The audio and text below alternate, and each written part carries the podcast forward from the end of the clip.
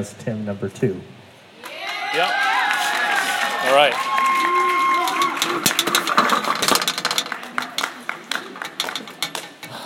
That's correct. And and I'm Tim number two because I'm younger.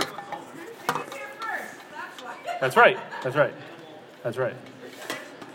All right. So uh, you all have Bibles. Everybody has a Bible. You got a Bible. Was passed out. Otherwise, right? So you're good there. Um, so you've been looking at Colossians, right? Is that okay? Just making sure, because otherwise I'm prepared for the wrong group. So um, it's pretty cool to be in this room, even though it's like just this gym with barnacles or something on the wall, right?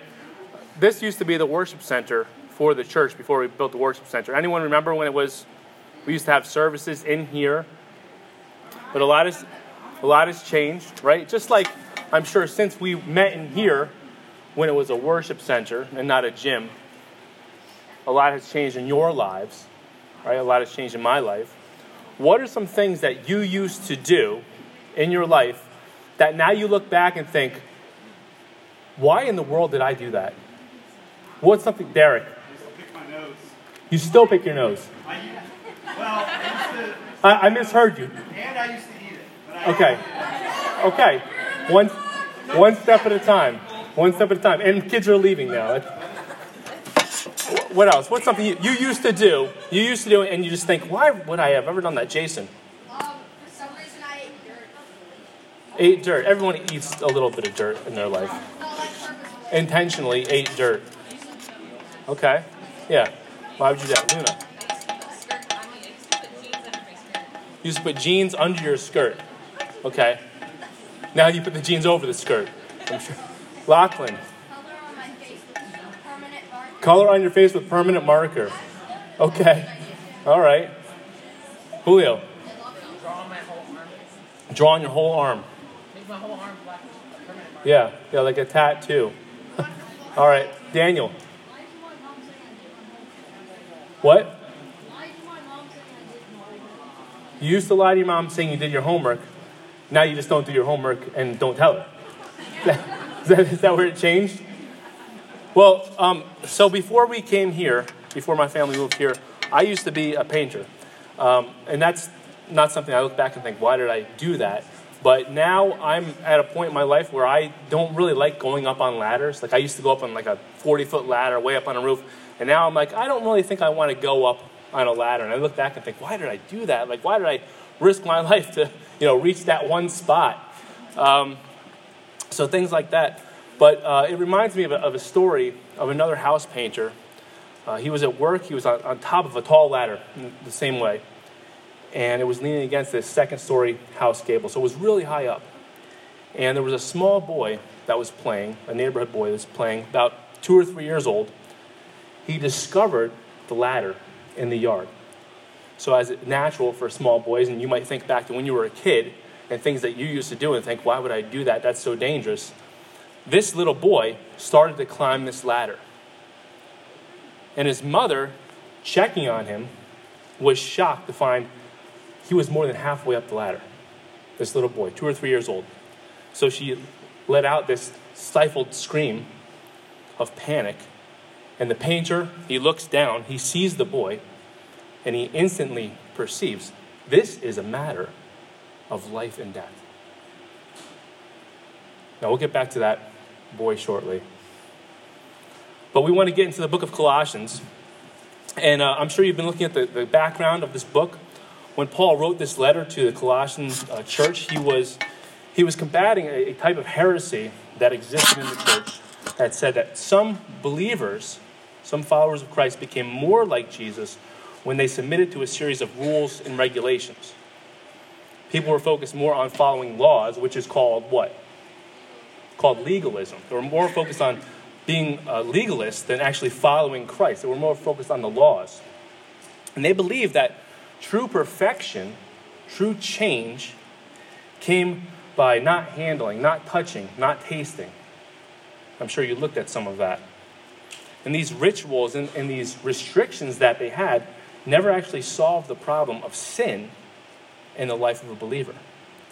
So, here in this chapter of Colossians, Paul he sets out to establish a true prescription for righteousness and godly living, which is Christ Himself.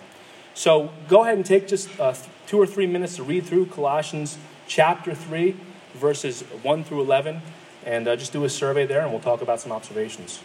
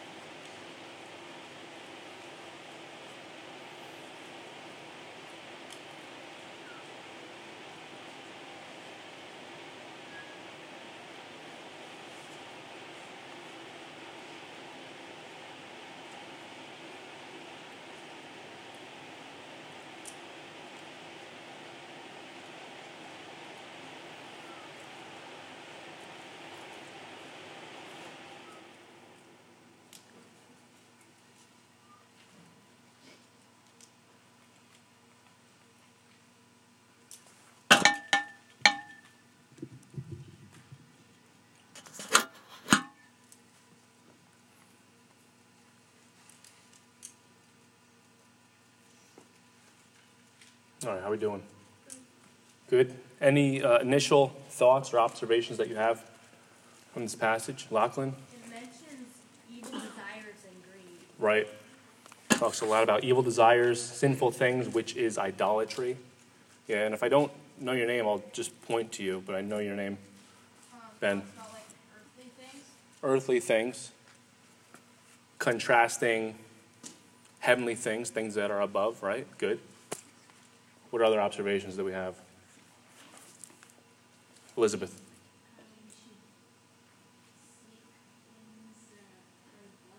Seeking things that are above, right? Putting our focus there. Good. Good. Derek. Speaks of life and, and death. Life and death. Yeah. Two very important topics. Yeah, so so we're going to get into it. Who is Paul addressing in this passage? According to verse 1. If you have been raised with Christ, seek things that are above, where Christ is seated at the right hand of God. Who is he talking to in this passage? Bronwyn. Believers, right? If you have been raised with Christ, right? Those who have been raised with Christ. Christians, believers, followers of Christ. And, and you'll notice too, there's a contrast here. If you look back uh, just a couple verses at Colossians 2.20, if with Christ you died to the elemental spirits of the world, right? And the contrast we see here is if you have been raised with Christ. So the more you look through this book, the more you'll get to see some of that, that contrast and comparison. So according to this verse, what should we be seeking after? Mentioned it already in our observations. To seek things that are above. Seeking things that are above, right? Right? So what does that mean? Seeking things that are above where Christ is. It means we want to focus on Christ, right? He should be the center of our attention. The word seek that's used here, it means to aim at, to strive after, to crave, to desire, or to aspire towards. So, why do we seek after what is above? Why do we seek after Christ? What are some thoughts there? Why do we seek after Christ?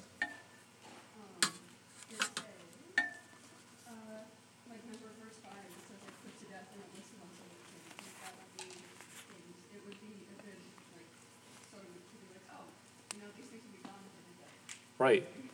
Right. Okay, well, let's not get ahead of ourselves. No, that's, that's good. That's good. Seek the things that are above where Christ is, and you won't be so focused on the things that are here on earth, the things that tempt us into sin. Christ is above, right? He's above all things. Spiritually, he's the head of the church, and physically above, right? Reigning in heaven. And so, because we have been raised with him, then our focus should be on him. Seek things that are above, where Christ is. So, our focus is on him because he is above. And that's where our life is. We keep our focus there because he changed our life, right? And if we continue to focus on him, he will continue to change us. So, our position in Christ, it really provides the basis and the power for a transformed life. Now, in general, I think a lot of times as Christians, we think about the death of Christ a lot. We talk about the death of Christ because Jesus died for us, right? And we tell people that Jesus died for you, Jesus died for me, which is an important truth that we need to know. But if you want to grow as a follower of Christ, if you want to grow as a Christian, then the resurrection of Christ needs to be a focal point of your faith. Our faith depends on Jesus' resurrection. If he is not raised from the dead, then there is no hope for us. So our focus must be on the risen Savior. Our life depends on his resurrection. And that is why we seek the things that are above, where the resurrected Lord is. If or since then you have been raised with Christ, not raised physically from the dead, not right? Anybody here experienced that yet? Okay, a couple of you. Yeah. I don't think we've had the, the opportunity to experience that yet, but we've been raised spiritually. We were dead in our trespasses and sins, but in Christ we have been raised spiritually. And so we are dead to those things. So our resurrection in Christ at this point in our lives, in our walk as believers, is a spiritual one. And just as our Lord, after his physical resurrection, ascended to heaven that he might draw us up to him, we too have ascended spiritually. The life of a believer is already secure in heaven. And Ephesians 2 5 and 6 says that even when we were dead in our trespasses and sins, God made us alive together with Christ and raised us up with him and seated us where? According to Colossians 3 2. Where were we seated?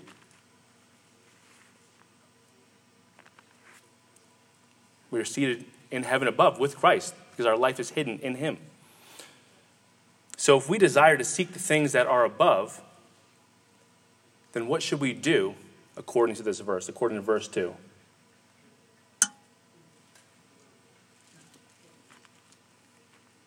Set our minds on things that are above, not things of this world right? And the word, the word here for setting our minds means to direct one's mind to, or to make seeking the things that are above. Great illustration. Thank you, gymnasium, for that.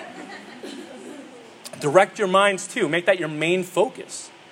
That's what it means here. It's your thoughts. Your thoughts should constantly be on the risen Savior. We are seated with him in the heavenly places. so we seek the things that are above where he sits because we are seated with him as well.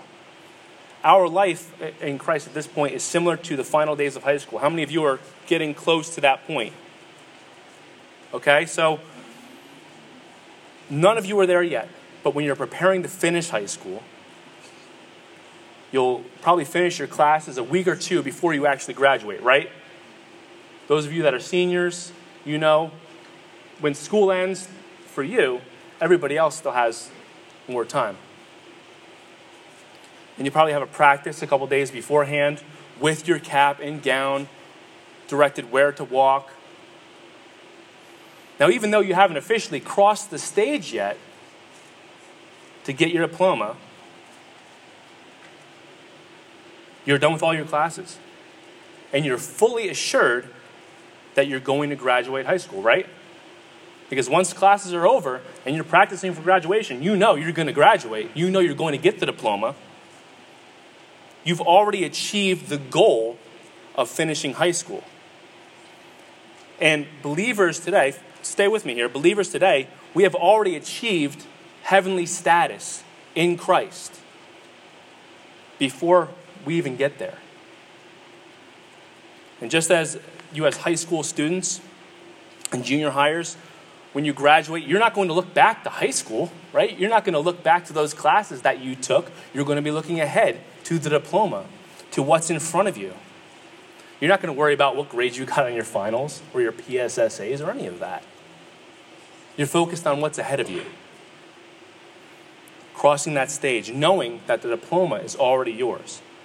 And so those who are in Christ seek Him who is above because the old life is behind them. It doesn't matter anymore because that's not who you are anymore. You have a new identity in Christ.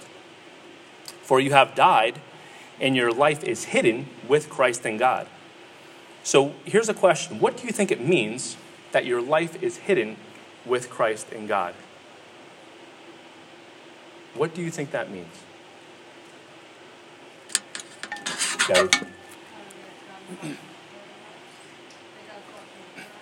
God is watching over our lives, okay?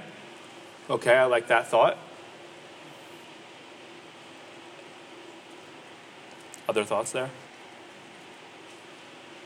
Well, the word here, hidden, it implies concealment and safety. We are safe and secure in Christ. We are sealed, Scripture says, for the day of redemption. We are safe. Our identity is safe in Christ.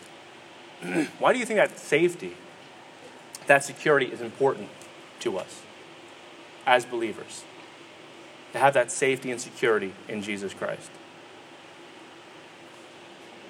Chloe. You could never earn it. Could be we can never earn it.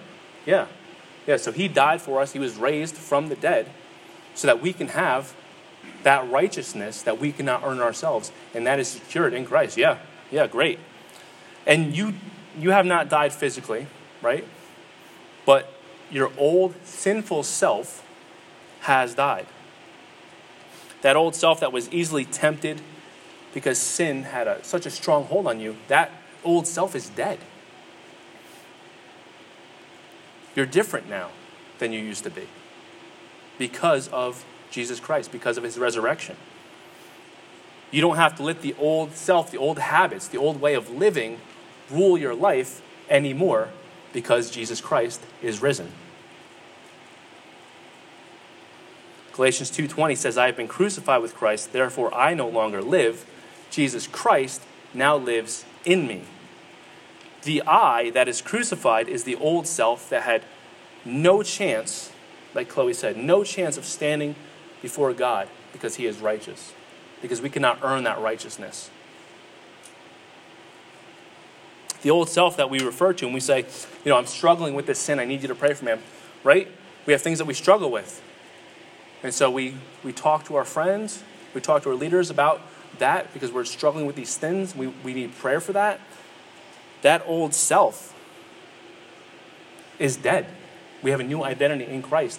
And because of that, because His Spirit lives in us, we have the power and the grace to overcome those sins every day when we stay focused on Him who is above. The great truth is that in Christ, there is no longer a struggle. He has taken that self and He has held it in the place of death. He nailed it to the cross. He died to take the punishment, to bear the wrath of God for that old self. And now that old self, that life that you used to live, the ways in which you used to walk, is dead. It is nailed to the cross, and you have a new identity in Christ that you can walk in. And all you need to do is stand in that position, knowing that your life is hidden in Christ by faith. Now, you'll face temptations. In, our lives, at times, we, we might get caught in, the, in traps and in patterns of sin in our lives. But Satan cannot take away, Satan cannot take away our position of eternal security because our life is hidden in Christ. Satan can't take that away from us. right?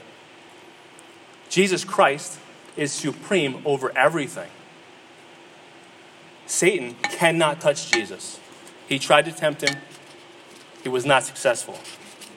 And if Satan cannot touch Jesus, then how can he touch us if our life is hidden in him? He can't. Our life in Christ is new. It is, it is a, a life that is hidden in him, where we have the ability, again, through grace and through his spirit, to walk in the way that he's calling us to when we set our focus on him. And the, the new perfected life that we seek to attain that won't be realized until graduation, right? When Christ returns. Then we will reign with him eternally in glory, as it says in verse 4, as he reveals to us the truest form of life when we will be as he is. Now, as we move to verse 5, Paul kind of changes his tone here. And what reminder does he give us in this first part of verse 5? What's the reminder we see there? Ben? Put to death what is earthly in you, our, our sinful earthly desires. That's what he's talking about. The phrase put to death, you know what that means? It means to make something dead, right? Put it to death, make that dead.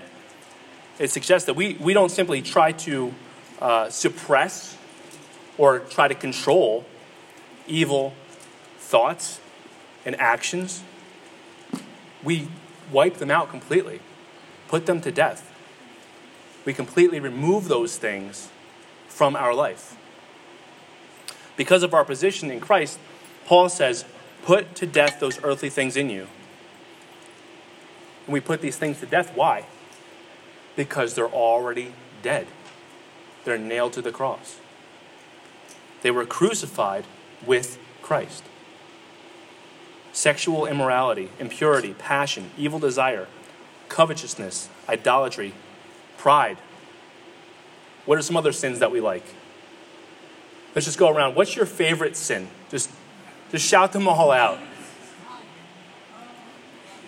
They're all dead to us. They have no control over us. And, and that's what he's saying. Put these things to death. And the ironic twist here is that we're called to put these things to death that are already dead to us. Right? We have a call to work out our salvation as believers.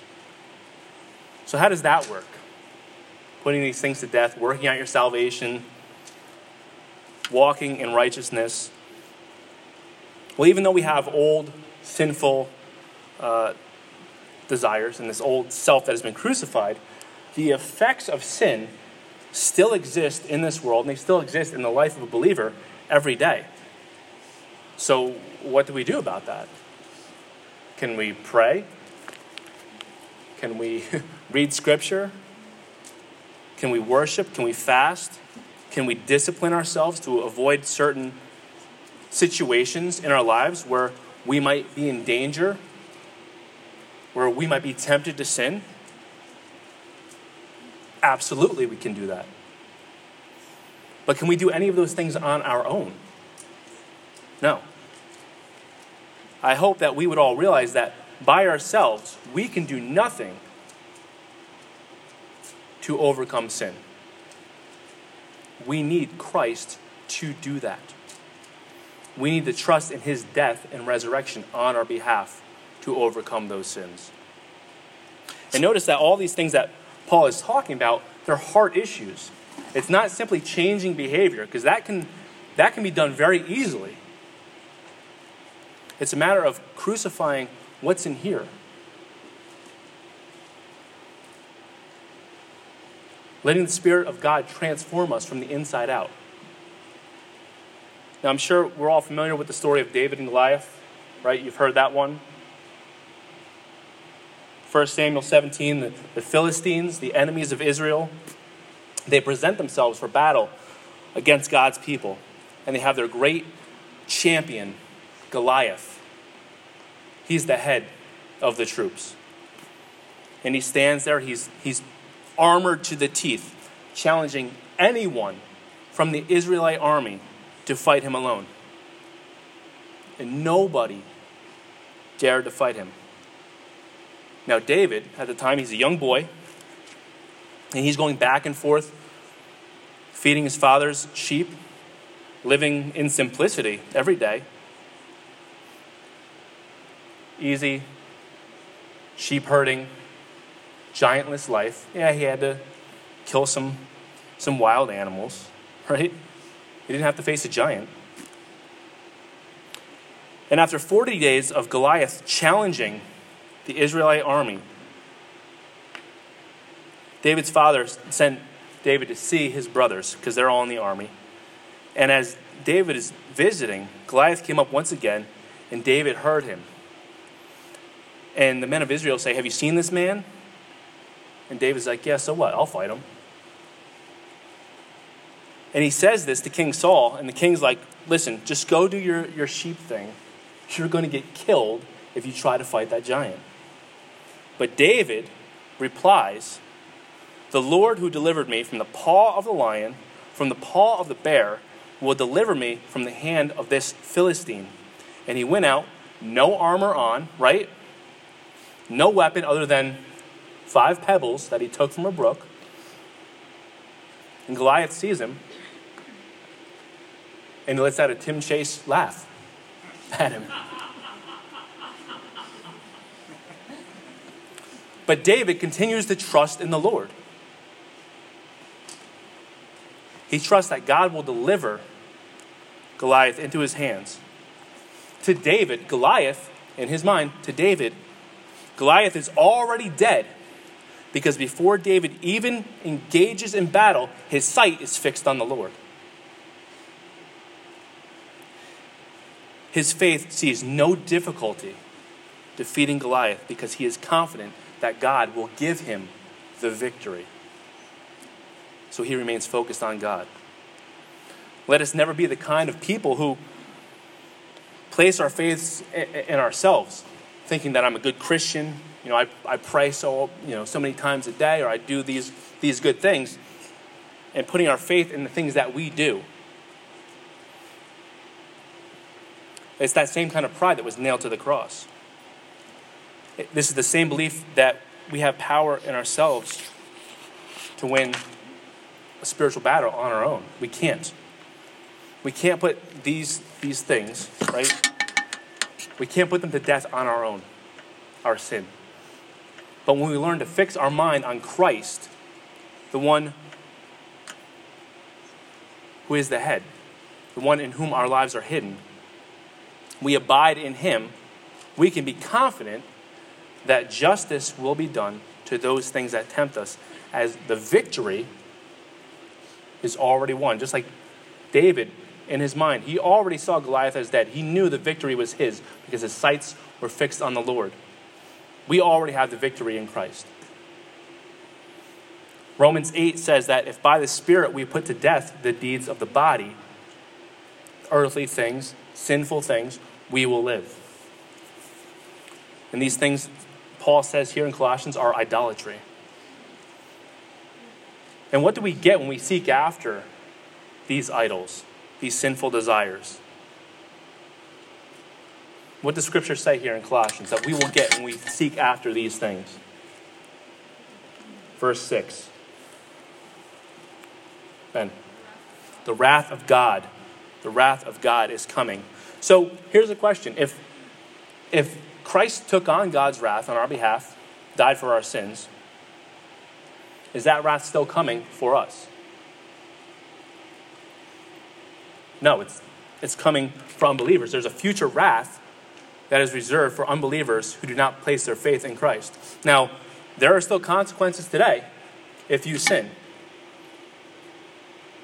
God still disciplines his children if they're not following after him and they're caught in sin and they don't repent and return to God. There are consequences for it, but the wrath of God is reserved for unbelievers. But notice here, again, there's a, there's a contrast between past and present. Verse 7 And these you once walked. And then in verse 8, Paul says, but now. So this is what you used to do. This is your former life, which is behind. It's been crucified. And now, in the present, put them all away and seek Christ first. And what are we to do? Verse 10 Put on the new self, right? We put off the old self, it's been crucified, and now we put on the new self, Althea. Would those consequences be the law of return? Come again? Would those consequences be the law of return? The law of return. The law of return. I don't know what that phrase means. It's like, um, So, when, when you do something that you shouldn't do, whatever that is, eventually there, you might not realize the consequences right away or the harm that it's doing to you right away. But if you continue in that sin, eventually it will catch up with you and you will see the consequences of it. God, God gives us grace and mercy when we sin, but eventually, if we continue in something, there will be consequences. But now we put on the new self. And we can't wait until the moment that sin appears in our life to recognize that truth about Christ that our life is hidden in Him. Like David, we have to make it a daily practice before we encounter any situations, before we even get out of bed, to put on Christ. Each new day, we must be reminding ourselves that we are a new creation in Christ and that our old self has been nailed to the cross. Because of Christ's resurrection, as believers, we must see ourselves as alive to Christ in righteousness and put on the new qualities that are prompted by love. Putting on a new self is putting on Christ. He is our armor. Just as, just as David didn't need armor, he had faith, we put on Christ, who is our armor. So, what is happening to this new self now, according to verse 10? What does it say? We put on the new self, and what?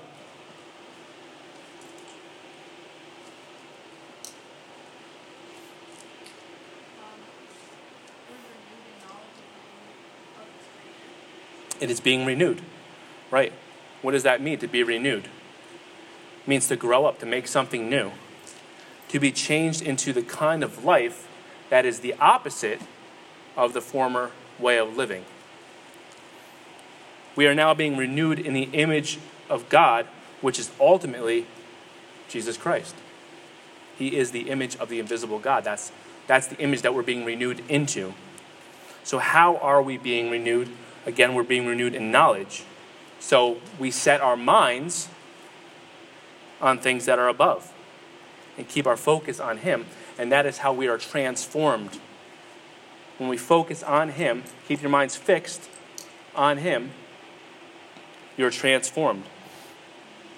You're renewed as you learn to know your Creator, as you learn to know your Savior on a personal, intimate level and become like Him. So, what are the implications to all of this according to verse 11?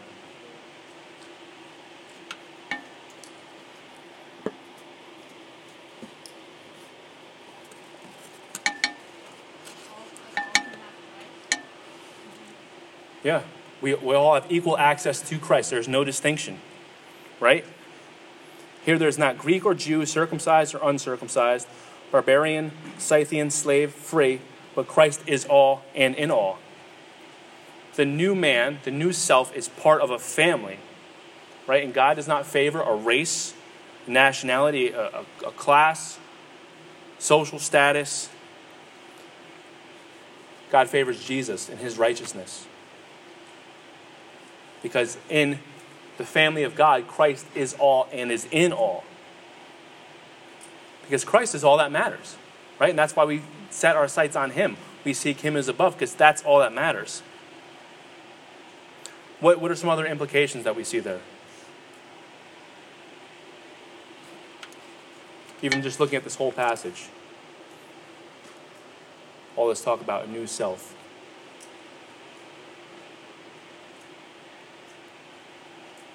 when we're raised to life in Christ, God sees what? Thinking about our identity here in verse 11. When we're raised to new life in Christ, what does God see? He sees us as his children. He sees us as he sees his son. He doesn't see our past.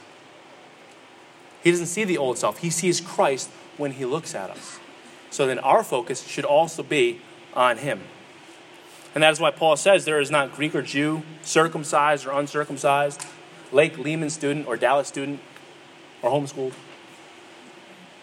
college bound or working right out of school. Because at the core of every believer, of every follower of Christ, at your core, you are first and foremost new creations in Jesus Christ. Think about when you go out for uh, Adopt a Highway night. How many of you have participated in that here at TNT? Every one of you, no matter what clothes, right, what old clothes you're wearing that night, you put on what? The vest, right? The fluorescent vests, right? You all do that when you go out. By putting on those vests, you are signifying that you're all members of a certain group that stands for something. All of us here have put on a new self. If you are a follower of Christ, you have put on a new self. So now your identity is hidden with Christ and you're part of God's family in which Christ dwells. We have put off the old self at the cross, and the new self is put on daily through Christ's resurrection. Just like the boy on the ladder. He's about halfway up, probably about 15 feet up on the ladder. And the painter looks to the mom and just gives her a. looks down at the child, calmly says, Look up here. Keep looking at me. That's it. Climb up.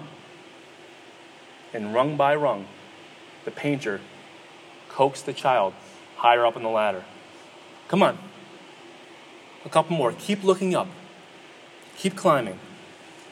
And at last, the child was safe in his arms, and the painter carried him safely to the ground. Keep looking.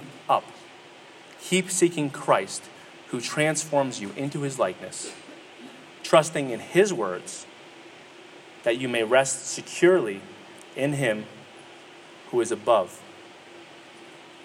as you are being renewed daily. Let's pray. God, we thank you for your grace, for your Son, Jesus, who died in our place